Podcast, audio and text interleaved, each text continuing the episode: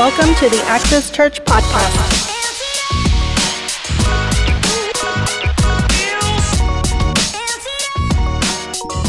taking it by force. Amen. So, speaking of taking it by force, we continue with our sermon series, Take It by Force. And today I will be talking about the word engrafted. Please, somebody say engrafted with me. Come on, somebody say engrafted with me. So, this morning, uh, before I know you're all settled down and you're sitting down, but do me a favor, please stand up briefly. We're going to go to the Lord in prayer. I like to uh, honor the Lord when we go to the Lord in prayer. Father, we thank you, Lord. We thank you for today's message. Father, thank you for uh, allowing us and honoring us as a vessel of your word. Father, I thank you that your Holy Spirit has anointed my lips and my mind and has anointed me, Father, to be the messenger, the proclaimer of this word. And so this morning, as we get into the word, I pray that you prepare our minds and our hearts, that you prepare, Father, the land, the ground, so that the seed will transform it in Jesus' mighty name, and we will see fruit amongst us. In the name of Jesus and the body of Christ says, Amen. You may be seated in the presence of the Lord. Amen. Amen. You know, when I was around 12 years old, we moved to a new house. Uh, I lived, I come out of the Rio Grande Valley, uh, Puro 956, este, you know, Amatacuache, you know, okay. Uh, you know, so Puro no quema I don't have the haircut. Don't ask me to do that haircut. I'm not to do you know, a cut haircut? No, no, no, no. That's of the devil. That haircut is no. Este, I'm just kidding. I'm just kidding. If you're cuz around here, I apologize. Amen. So, anyways, but este, uh, you know, I, I, said, Lord, I thought we you were upgrading us to better things, but now we're going back to mullets and cuz and and all that stuff. But I'm from Harlingen, and I remember that when we were growing up, the Lord gave my father and mother their first house, and we were excited because, you know, when I was 12 years old, we moved to that new house. Um, my dad loved gardening, he loved planting stuff, fruits and vegetables and herbs and I know from the valley, but that, not that kind of herbs. There were oregano and cilantro and you know that type of herbs. Amen. And so everybody's like, oh, from the valley, I type, what type of herbs was it? Good herbs, okay? And so he planted oregano, cilantro, chile, cebolla. You know, you know the good Mexican stuff to make good salsas. And then of course cucumbers and all that stuff. And he loved gardening in the back. And, and so I remember we got this plow and we, we plowed, uh, you know, and, and so he planted all this stuff. And we had a banana, banana trees on the side. There were the little cute little bananas that were real sweet. But way in the back in the corner, we had an orange tree. And so we went and we were waiting. So, you know, the time came when those that tree gave some oranges. And I still remember the day. So when the tree produced its oranges that year, we cut them off and we plucked them and, and we went inside. And I remember my dad got a little board and started cutting them up in gajitos, you know, the little pieces. And, and we got it and, and, I, and we took our first bite and ugh, it was bitter. Estaba amarga. It was sour. And I was like, oh, these are sour. My dad said, oh, es un naranjo agrio. It's a sour, it's a bitter orange. So we're about to throw them away. And he said, no, no, no, no, leave them there because I'm going to use them for marinating meat anyways. But I remember that that uh, next Saturday, the following Saturday, we went on our way to our local uh, traders village, you know, that in uh, in the original Greek is La Pulga, you know. like Pastor says. And so we went to La Pulga, right? We went to La Pulga and we get there and, and he started looking for plants. And I go, Oh, he's looking for a plant for my mom because that was his love language. That was her love language. He wouldn't give her roses, he wouldn't give her flowers, he would give her plants. And so I would always say, Man, how come my dad never gives her, you know, flowers? He always gives her plants, but that's what she liked and that's how he honored her. So every time a little plant came home, I knew, you know, something was going to happen. Amen. And so he got little plants. Amen. So now I'm, I've been buying plants for my wife. And so she likes little plants. And let me tell you something. Uh, as she's been growing little plants, I go, you know, I still get her flowers, but I got her plants. And I got into my father's tradition of getting her little plants. And so uh, even when we get home, the other day we were getting home and she was going up the, the deck steps in our, in, in, in our home. And as she's going, she has this little plants in our, in our front door and she's got this little plant. And I remember, you know, I was you know, carrying grocery bags. How many of you, you know, carry grocery bags when you go in and you try to take them all? So I was carrying about 30 grocery bags because we don't want to go back to the car. It's falling all over the place, but we don't want to go back to the car. So I invite you all with a grocery, you know. And, and I'm looking down, trying not to fall, and I hear, Oh, you're so beautiful, you're so gorgeous, you're you're getting bigger and bigger and stronger, and you're amazing, and you're the best, and you're gonna grow stronger. Y yo, yo, oh, and I go, thank you, baby, thank you. Nada, le estaba hablando al mugre cilantro that she had planted in the front. She planted little cilantro like that. I thought it was for me. She was talking to the cilantro. And I go, what are you doing? She says, I'm speaking to my cilantro. And I said, Lord, that's nothing's gonna happen. He said, Yeah, you speak to them and they'll hear you and they'll grow. And sure enough, that little cilantrito starting to get better. And I said, Well, you need to start speaking into my life more so I get better, you know?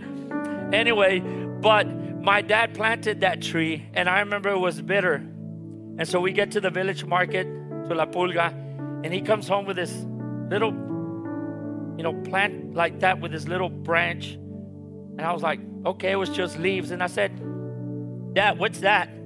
You know, what does he want that branch for? So he proceeded to cut the tree in the middle between two branches. And I remember he cut that other branch sideways and he made this whole, you know, little stuff and then put it in there. And then he put some some stuff in it, some, I don't know, some juice, I don't know what it was. He put in it. And then, you know, we had put it like that. Then it, it, it came on, you know, came stronger like that. And when he did that, I remember that he wrapped it with his rag real tight, and then he put uh, duct tape, and then he put wire. And I go, What is this thing he's doing? But he left it like that.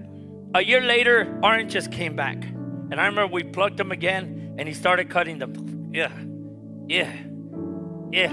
And then, and one of them tasted sweet and sour.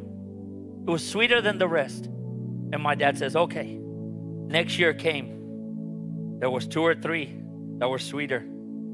To make a long story short, on our fourth year, I remember we started plucking oranges and she, he started cutting them.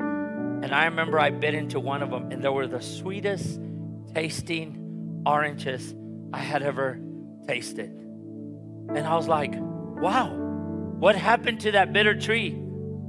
And then he explained to me about the engrafting process. He says, You see, what I did is I bought a sweet orange tree and I engrafted it into this sour orange tree so it could change its nature. And today I'm going to talk about the Word of God and I'm going to talk about how the Word of God has been engrafted in us to change our nature. I'm going to talk about how you have been engrafted into places that are supposed to be bitter and sour and ugly so you can change its nature. I'm going to talk about how Access Church has been engrafted into this community, into this region, so it could change its nature. Is somebody getting ready to get in the work with me today to be engrafted in it? Amen. So today I want to use this story of my father to enlighten our thinking by metaphorically illustrating how we can take it by force. Remember, in my past sermons, I said and I mentioned that the word take it by force wasn't a violent act of, of plucking out, it was an act of pressing in. That's when you molded yourself into something you pressed in. Remember, I told you about how many of you remember the memory foam where you put your hand and it what? It keeps the shape of your hand. That's what taking it by force meant. Pressing in so that whatever's around you changes to how or conforms to who you are. And so that's what the Word of God has done. It has come into our lives so it can transform us into it. And this message is centrally based in the book of James, and we're going to go to chapter 1 and verses 21 through 25, in which we read concerning the word engrafted. We will be using the King James Bible because in the other versions, we'll see that this word engrafted is used as implanted or it's an implant. How many of you know that an implant is temporary? When something is implanted, it'll only last until it's good and functional. But once it loses its power, it's gone. And so, but when something is engrafted, that means that the two natures become one, but the stronger nature takes over the other nature, as in it did with the sweet oranges over the sour oranges in my dad's orange tree. So let's read the word of God in the name of Jesus out of the book of uh, James 1 21 25. Wherefore, lay apart all filthiness and superfluity of naughtiness and receive with meekness the engrafted word. Come on, somebody say engrafted word.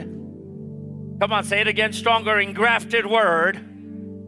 I want your ears to hear you say that, which is able to save our souls. It's able to save our souls. But ye be doers of the word and not only hearers, deceiving your own selves. For if any be a hearer of the word and not a doer, he is like unto a man beholding his natural face in glass. And so the word of God says in verse 24 then or 23 it says for if any be of the word and not a doer like he he is like unto a man beholding his natural face in glass verse 24 for he beholdeth himself and goeth his way and straightway forgetteth what manner of man he was but whoso looketh into the perfect law of liberty and continueth, which is the word of God, and continueth therein, he is being not a forgetful hearer, but a doer of the work.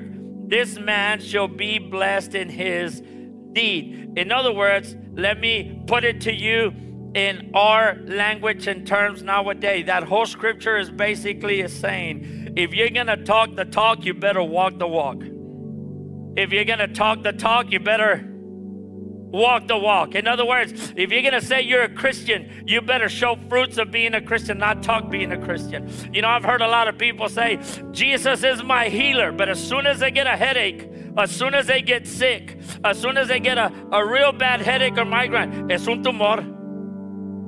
It's a tumor. You know, as soon as they get, how many of you have ever gotten that little pain in your chest? You know, and you go, I can't, I can't breathe. You know, I can't breathe. Es un ataque. It's an attack. You know, your feet are swollen because you were out there gardening all day long. Es diabetes. It's diabetes. You know, or you start coughing and getting all these symptoms. Es COVID.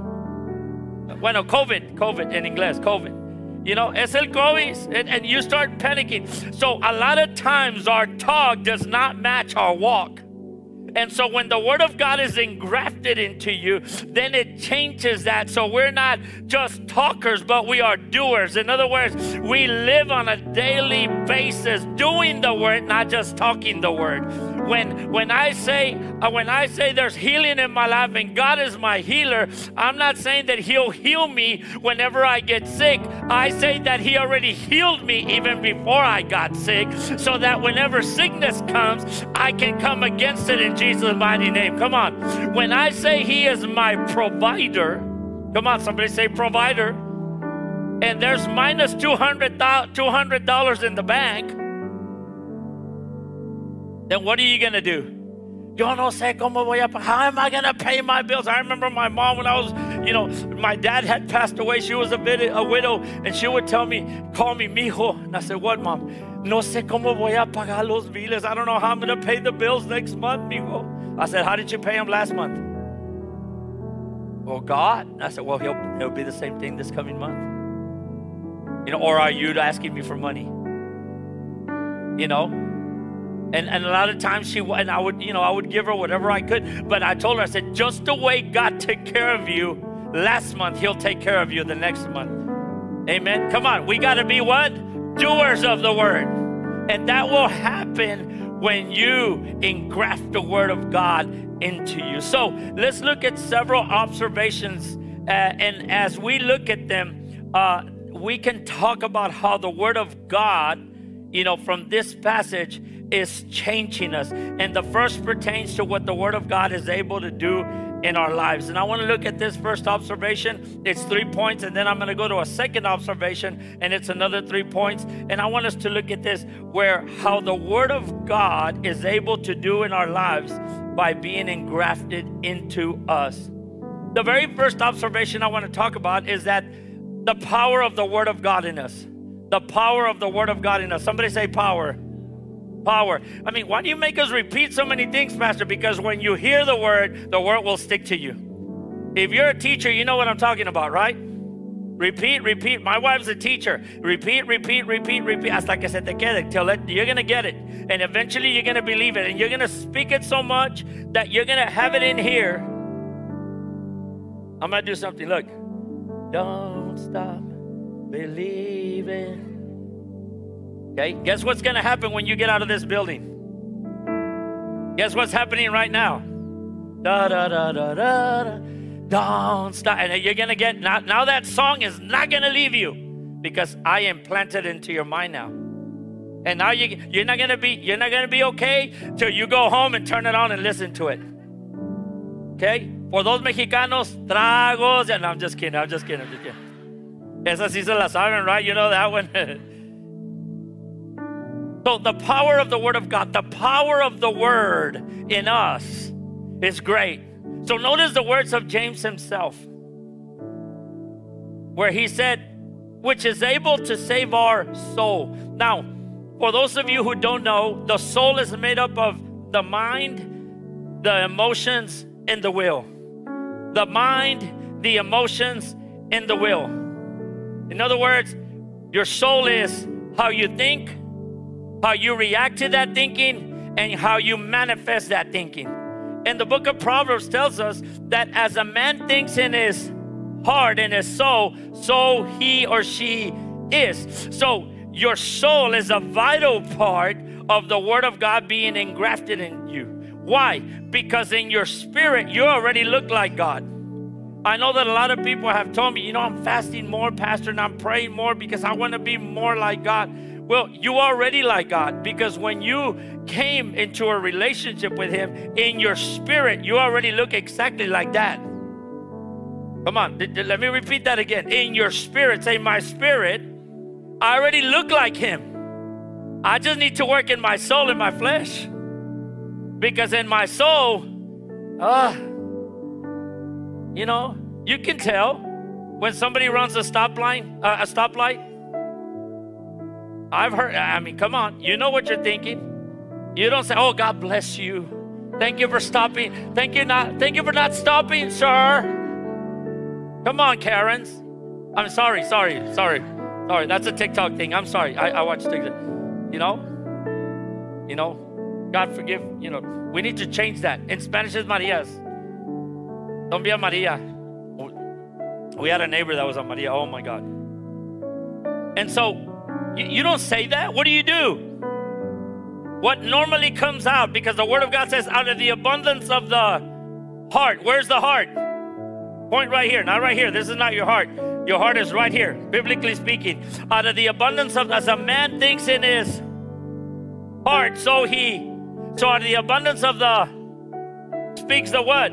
The mouth. In other words, what you fill this with, your soul with, is what your soul is going to speak. So your spirit is good. Your spirit thinks like God, speaks like God, walks like God, looks like God because it's a spirit. Come on, somebody show me a spirit. You can't see it because it's a spirit. But what you need to work on and where the word needs to be engrafted in us is in our soul and our bodies. And so as we're studying this and as we're studying how it transforms our soul to you know to see how it does it let's consider some scriptures and some points.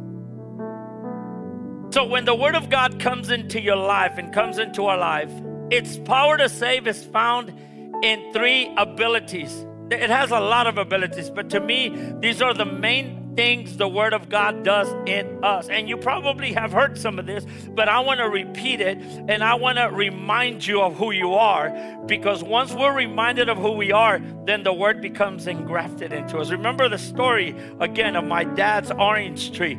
It's a process. Come on, somebody say process. Jesus, how many years did Jesus walk with his disciples? Three and a half years. It was a process. Come on, say process. My dad's bitter orange tree did not become sweet the next season. It took four seasons before we started tasting sweet oranges. It's a process. So, one of the very first things the word does is it starts by making things new. How many of you have ever bought a brand new car and you open the door to that car. And as soon as you open the door to the car, what does it smell like? New car. Say new car. Yeah, new car. I mean, as soon as you open the door to that car, we bought a brand new car. Oh. I mean, if you grew up in the 70s and 80s like me, then it smelled like vinyl. But if it, but nowadays they even have you know leather, nice leather cars, leather seats. Yes or no? You open it, well, leather. How many of you have ever bought new leather shoes or leather boots? I thought ah, it smells good. It smells like leather. How many of you have ever made copies with a copy machine? Smells good. You know, our pastor wears this amazing cologne, and I've always tried to find out hey, tell me what cologne you smell, because he smells good every time I hug. He smells good. He smells real good. You know, make it is. He, he doesn't want to tell me, but I got connections. I will find out. He just doesn't want me to smell like him because I'll have his anointing. So, you know, just kidding, just kidding. But, you know, I have to get my own colognes. But, you know, mm, mm, mm. anyway, so here's the deal God makes all things new through His Word in us. Suddenly, what was old is new. So when you buy that brand new car, you smell it and it smells amazing. But somebody came up with a great idea of putting this new car smell into this little jar or this little Christmas tree. So you go buy a used car and you want to make the car smell like it's new, although it's used, by putting this little can of new car smell or new car smell Christmas tree. But the car's not new. See, you can try to patch it up and make it look new and smell new and see, and you open the door and you go, pero todavía huele a the old guy who was in there. It still smells like, you know, things happen on that seat smells ugly. You open the door and it still smells like the dogs they used to carry in the car, like the cigarette they used to smell. It still smells like used car. Why? Because it's a used car. Even though you try to cover it up with a brand new car smell, it doesn't change the fact that it's used. But when the Word of God was engrafted into me, it turned me into a new creation. That the Word of God suddenly made me smell new. I don't look patched up, I don't smell patched up. I don't smell like I came from hell. I don't smell like I came from the world. Whenever I walk around now, people smell me with new soul smell. Oh, come on.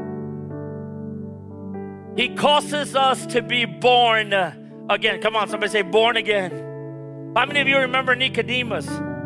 Nicodemus came at night to visit Jesus one day. He was a Pharisee, and they were not allowed to visit Jesus because Jesus was radical for the way of teaching at the time. He was different. Jesus was from Access Church. It was different. You know, it's like iglesia está diferente, it's different. Don't go there, they're weird. They're different. The pastor doesn't even wear a tie, they wear torn jeans.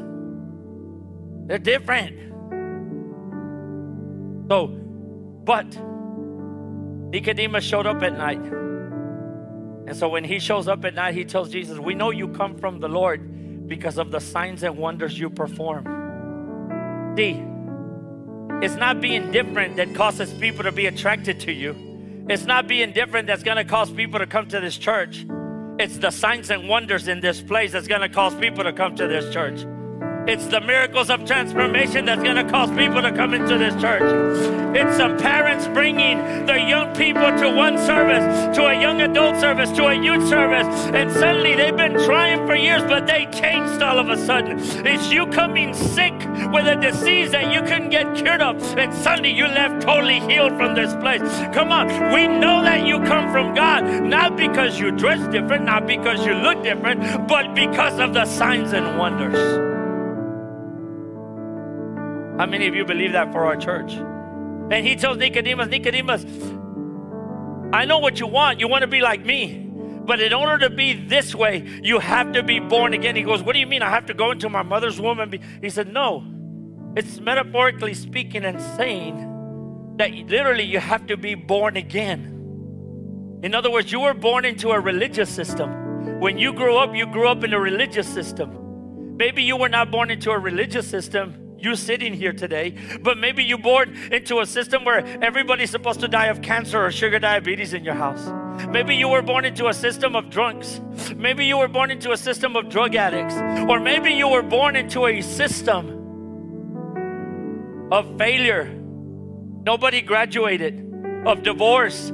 I don't know what system you were born in. Or maybe you were born into money, but that money has ruined your life rather than blessed it because it didn't have the kingdom in it. I don't know what you were born into, but what Jesus was trying to tell Nicodemus is you must be born again. In other words, you must go back as if you were being born out of your mother's womb and start from the very beginning because God makes all things new. Therefore, if you are in Christ, you are a new creature. In other words, whatever happened in the past stays in the past. You start brand new. You have the new soul smell. And Jesus said, but the second part, he says, if you if you want to see the kingdom, you must be born again. But if you want to enter the kingdom, you must be born of water and of spirit. And I remember I asked the Lord that because at one time I thought that was talking about getting baptized in water and getting filled with the Holy Spirit. And the Lord says, No, I want you to go back and I want you to see another picture. He took me to the book of Genesis. And in the book of Genesis, chapter 1, and verse 2, the word of God says that the that the earth was what? In chaos, out of order, and empty? Yes or no? It was messed up. Yes or no? How many people do you know like that? It says, But the Spirit of the Lord hovered over the face of the water. So, what Jesus was trying to tell Nicodemus, if you want to enter the kingdom, you got to go back to the beginning when God spoke the word fresh for the first time over the messed up earth. Come on. He was saying, if you want to walk in this kingdom way, if you want to walk in miracles, signs, wonders, if you want to walk in a new life, you got to go back to when God said, Let there be light. I love that. Did you get that? You got to go back to the very first word that came out of God that changed this planet Earth. You got to get that word engrafted into you. And suddenly, God did that in verse 1, verse 2 of chapter 1 of the book of Genesis. And God spoke, and He saw that it was good. And God spoke, and He saw that it was good. And God spoke and he saw that it was. Because when God spoke, spoke, or when God speaks, everything looks good. Everything smells. Everything tastes. The Word of God says, taste and see. Woo. Everything feels good. Because everything is made new through the Word of God in you. Because this is what the Word of God says. Come on, everybody's looking for answers out there. They've been looking. I'm, I'm, I'm changing. I'm changing here the word a little bit, a little bit, but I need you to hear this. Everybody out there is looking for an answer all the time. Everybody has been looking for an answer all the time. They've been looking for the answer to life. They've been looking for the answer to success. They've been looking for every answer. They've been looking for the answer to restore marriages. Dr. Phil hasn't fixed it. Maury didn't fix it. Come on, none of these people ever fixed it. Oprah certainly hasn't fixed it. Everybody's been looking for answers and nobody has fixed it. But if you go to the mighty Word of God, there's always a fix for everything in there. Oh, my house is messed up, but as for me and my house, we will serve the Lord. Oh, I, I there's sickness in my family, but by your stripes I have been healed. Come on, but, come on. My children are rebellious, but the prodigal son came back. Come on, the word of God is the answer because it makes all things new. The second thing the word of God does it sanctifies. Somebody asked me earlier, said, Pastor, why do you yell so much? Because you get excited when I yell. I have some, no, I have some African American church in me. Get ready, get ready, get ready, get ready. I just love when God speaks. Somebody say, the Word of God has the power to sanctify. Somebody say, sanctify. What does sanctify mean, Pastor? Thank you for asking. The word sanctify means to set apart for a holy purpose. That means for a holy destiny. You've been asked, called out for a holy purpose. Every single one of us has a purpose in this place. If you want to find that purpose, you got to search in your spirit because God's purpose for you is there. And God's purpose is very, very, very, very easy to find. If, if, you know, the Word of God says in Romans 8 20, uh, 26 or 27, it says, All things work together for good for those who love the Lord. But there's a second part to it that a lot of people don't mention there. To those walking according to His purpose. So your purpose in life is to walk in His purpose. If you want to know what your purpose is in life, is to walk in His purpose. And what's His purpose? That all things are made new, all things are set apart for who? For Him, for His glory. Your success has to be his glory. Your healing is His glory. Your prosperity is His glory. If what you get doesn't give God glory, then it didn't come from Him, it came from you. And if it came from you, it'll rot. If you healed yourself, you'll get sick again. If you make yourself rich, then you'll lose it. Well, what about Elon Musk and others? They're not rich. Anytime they can, the board will kick them out and they'll be poor. There's always a way out. Caleb was of a different spirit. Somebody say Caleb. Somebody point this way. Somebody say Caleb. Yeah, Caleb. Even he said it. Somebody say Caleb in the Bible was of a different spirit. The Bible says that when they reached the promised land, nobody else entered Caleb. But Caleb went on with the spies and he saw something. He goes, Oh my God, there's giants. But guess what? There's also big fruit. The grapes are this big. They look like cantaloupes. The watermelons are huge. There's a lot of fruit. Everything matches the giants. Do you know why the fruit was big? Because the giants were big. And guess who would eat the fruit? The giants. But he says, But God has not given us a spirit of fear, but of power. Come on, of come on, of love and of a sound mind. He's not given me a spirit to be afraid of the giants. I am gonna go defeat the giants so I can eat their fruit. Oh, come on. I don't want to eat the food of little people. I want to eat the food of giants. But in order to eat their food, you have to kill them. He was of a different spirit. Peter 1:16 says, "Be holy as I am." Come on, say it. Be holy as I am. Holy as I am set apart. In his prayer, Jesus spoke of sanctifying influence of God's word in us. John 17, 15 through 17 says, John 17, 15 through 17 says, I do not ask you, God, I do not ask you, Father, to take them out of the world, but that you keep them and protect them from the evil one. Says, I do not ask you to take them out of the world. I ask you to do what? Protect them from the evil one. And what he was saying is because they have the word of God, I'm not saying don't go to the quinceañera, don't go to the wedding. Oh, but they're going to be partying and drinking there. Jesus didn't say, Father, don't stop them from going to the quinceañera. In other words, let them go there, but protect them from what's going around there so, so that they can be an influence on them and they can be engrafted and change what's going on around there. See, God didn't remove us from the world because if He did, then we couldn't change the world. He engrafted us with His Word so that everywhere we went and everything was bitter and sour, we could change it. Somebody say, I am an instrument of change. I do not ask you to take them out of the world, but that you keep them, protect them from the evil one. They are not of the world, worldly belonging to the world, just as I am not of the world, of the system, of the culture. Sanctify them, purify them, consecrate them, separate them for yourself, make them holy by the truth. And then he closes with this.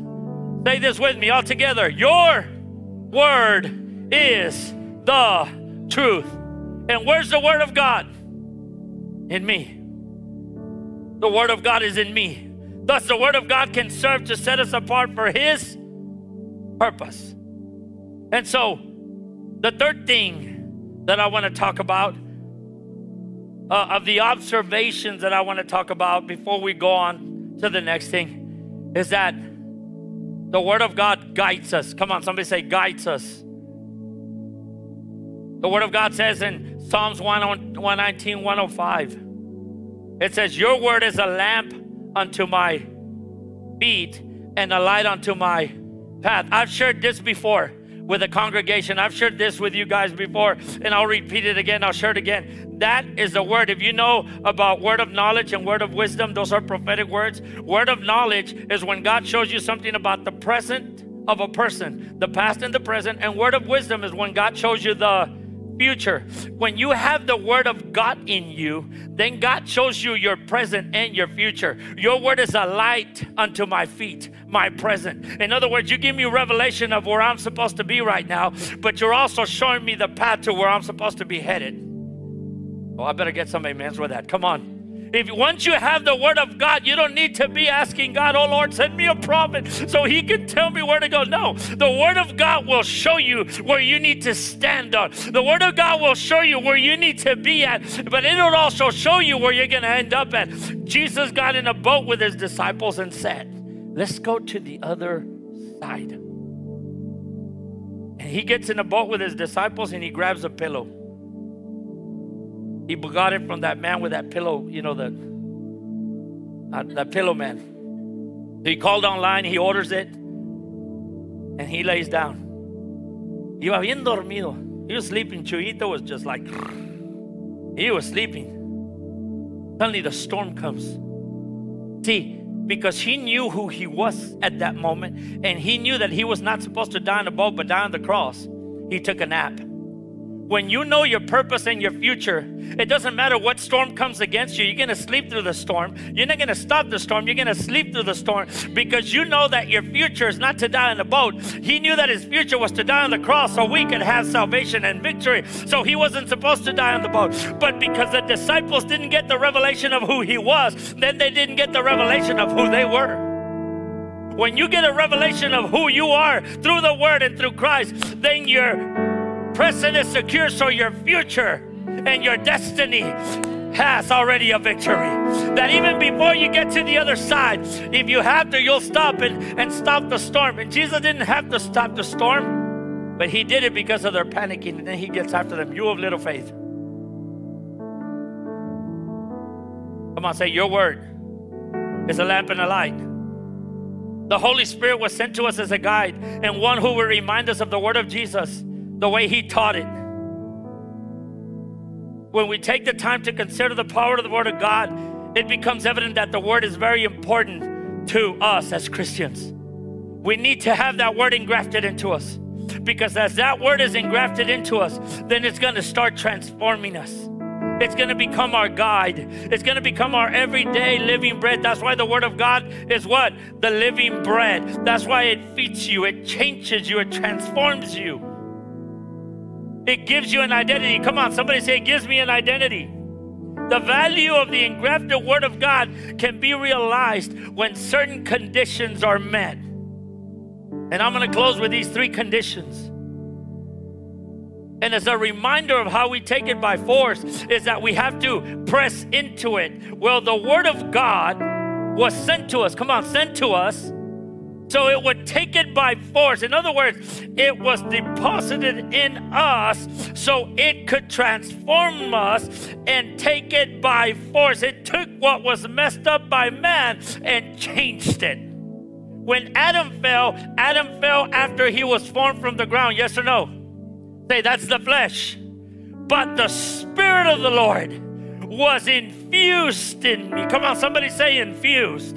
The Spirit of the Lord was impregnated in me. The Spirit of the Lord, come on, was engrafted in me so that gradually from within it started pushing out and pushing out and pushing out and pushing out. So everything that looked messed up and looked like a fallen man will eventually be taken out of our lives. Everything that doesn't look like God will be pushed out of us. So, as we get into this, we understand that the knowledge of the powerful Word of God does this. Once the Word of God is in us, then it gives you an identity. Somebody say identity. How many times have you walked around in life not knowing who you were, where you came from, what you did? You didn't know your value. because all you heard was negative stuff all your life. You're not going to make it. It's not going to happen. You know, just recently I took an adventure. I started helping out a good friend of ours from here named Joe. He's a welder, and I started helping him being his helper. You're, you're helping a welder? Yes, I'm helping a welder. But you're a preacher. Who cares? I, I got to make money. I got to take care of my house. My wife doesn't like cheap plants, she likes expensive plants. So now I'm able to afford 5.99 plants. I used to get her 99 cent plants. Amen. But listen up. There was a lot of people that would say, Oh, I don't know if he's going to make it. He's a pastor. Pastors are supposed to be weak, they're supposed to be preachers. I've been there three weeks and I've been having the time of my life. You know, I got a, I got a messed up fingernail. I got bumps all over. I almost burned the place down. But guess what? I did it. Three weeks later, I'm great and I feel good and we've been flowing and our production has doubled. Yes or no, Joe? Our production, while everybody is building at nine pieces, we're building at 21 pieces. You know why? Because I showed up and because guess what? I'm the living proof of God that it doesn't matter what age you are, it doesn't matter what strength you are. I can do all things through Christ who strengthens me. And nothing's gonna stop me. No pain, nothing's gonna stop me. No sickness, nothing's gonna stop me. Come on, because I have an identity in Christ that I can do all things through Him. And I have fun. And all we do is talk about the Word. And our time goes, oh, it's already time to go? Wow. And everybody's over there, oh, I can't wait for it time to get to go home. We're like, man, we're already done. Because the word becomes flesh. Come on, say the word becomes flesh. Come on, say, I am the Word. Oof. John 1:14 says, and the Word Christ, come on, say Christ, became flesh. I want you to say this with me. Come on, look at the screen. And the Word, come on, and the Word became me. Me. Say me. The Word, repeat it again. I want you to repeat this. The Word became me. Where does Christ live in? Me. So the Word became me. I am the living, walking Word of God in this planet Earth. I, I do not know the Word. I, I, I do not speak the Word. I walk the Word. I am the living Word. I am the flesh of the Word. I am the personified, come on, testimony of the Word. When people see me walking by, they say, There goes the Word of God. Well, some of you don't want to believe it. But, Pastor, how can that be? I'm a sinner. Who isn't?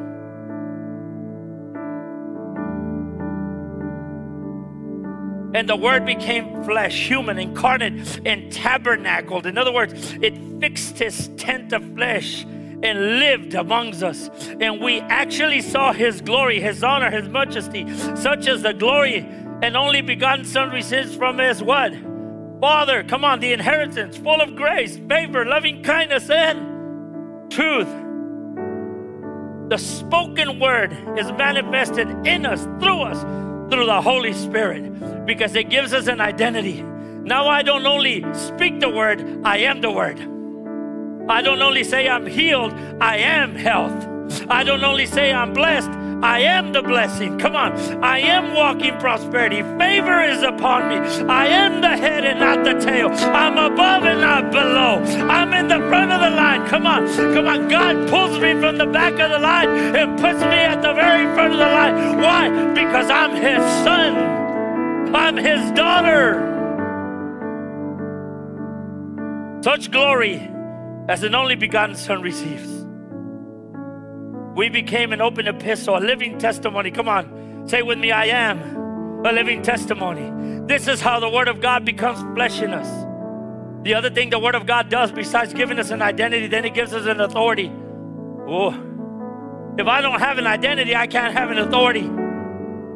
What gives a police officer an identity? His uniform. Come on, say his uniform. We're to land this plane now. Come on, his badge, yes or no?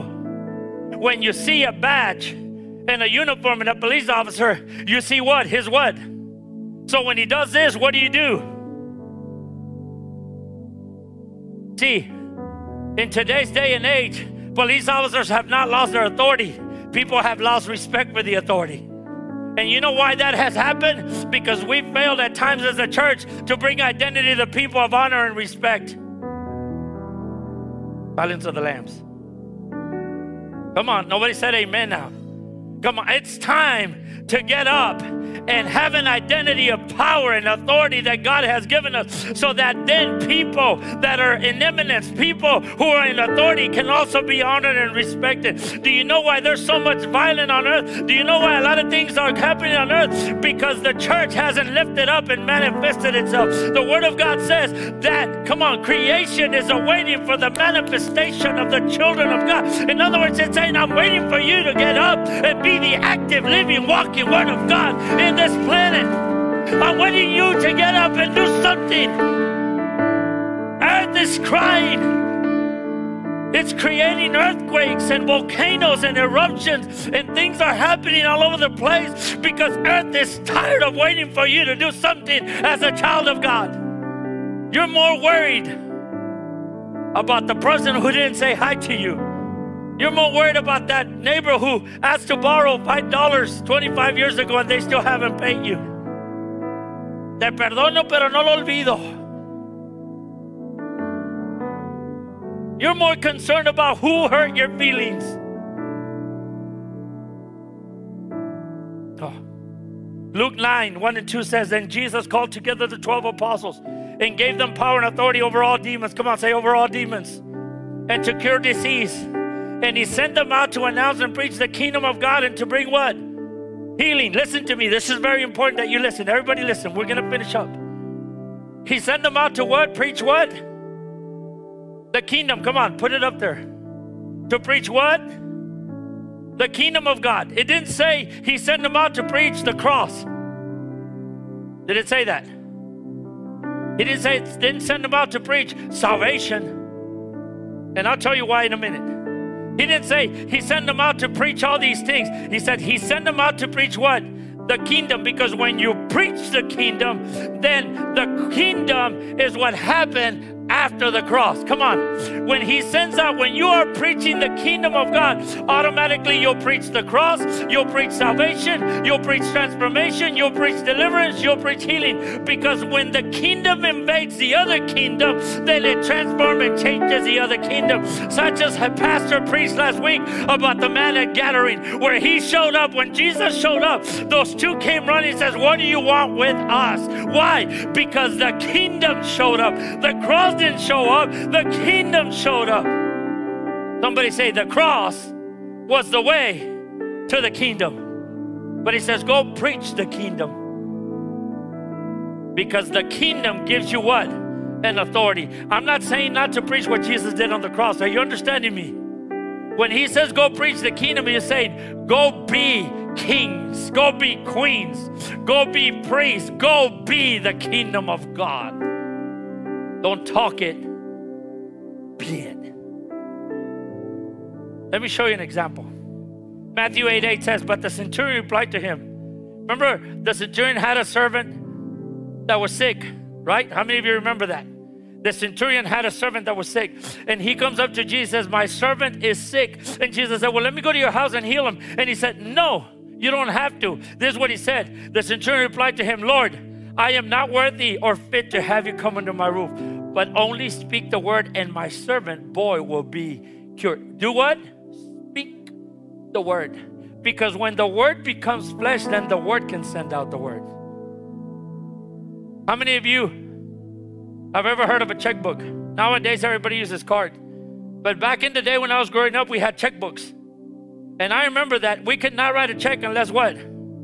we had money in the bank. And I remember when I was little, one day, I took my dad's checkbook and I wrote a check and I went to the store. And I went and bought a bike. And I gave him the check. And the bike was $150 because it was a mongoose BMX bike. If you know what that is, you're as old as I am. I andaba en mi mongoose.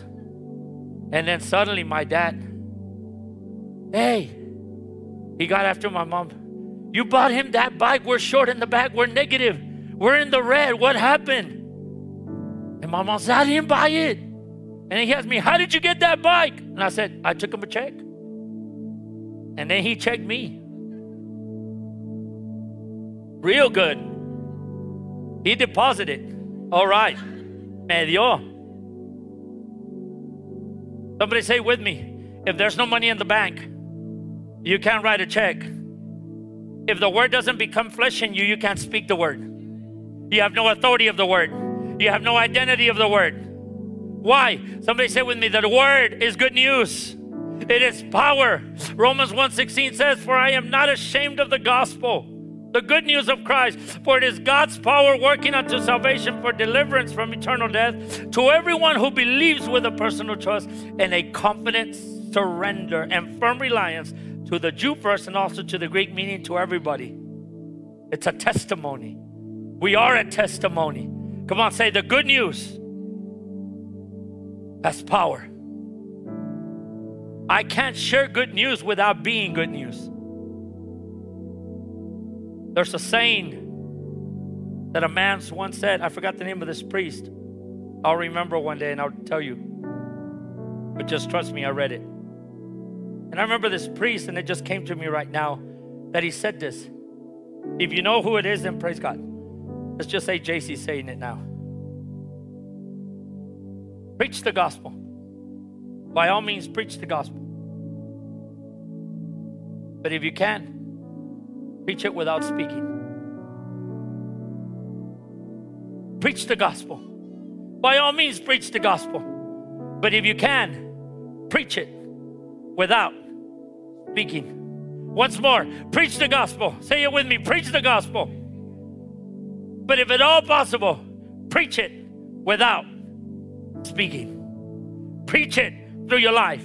Let the word of God become engrafted into us so that we have the identity of the Father, the inheritance of the Son, and the power of the Holy Spirit as we preach the word and speak the word of God. How many of you believe that today? Come on, please stand up with me. How many of you believe that the power, the engrafted word of God is in us and living in us? Come on. How many of you believe that we're going to take this word and we're going to go and graft it into this region? Come on. We're going to go and graft it into our school system. We're going to go and graft it into our economy. We're going to go and graft it into people who are getting sick. Come on. We're going to go and graft this word into all these places so that the word of God will change and transform our communities. How many of you agree with that? Come on. If that's you, raise up your hands and say, Lord, send me. God bless you. I love you. Have a good day. Thank you for joining us and a special thanks to those who have given to support this ministry. Without you, none of this is possible. If you like this podcast, please like and subscribe and share it on social media. Thank you for listening. God bless you.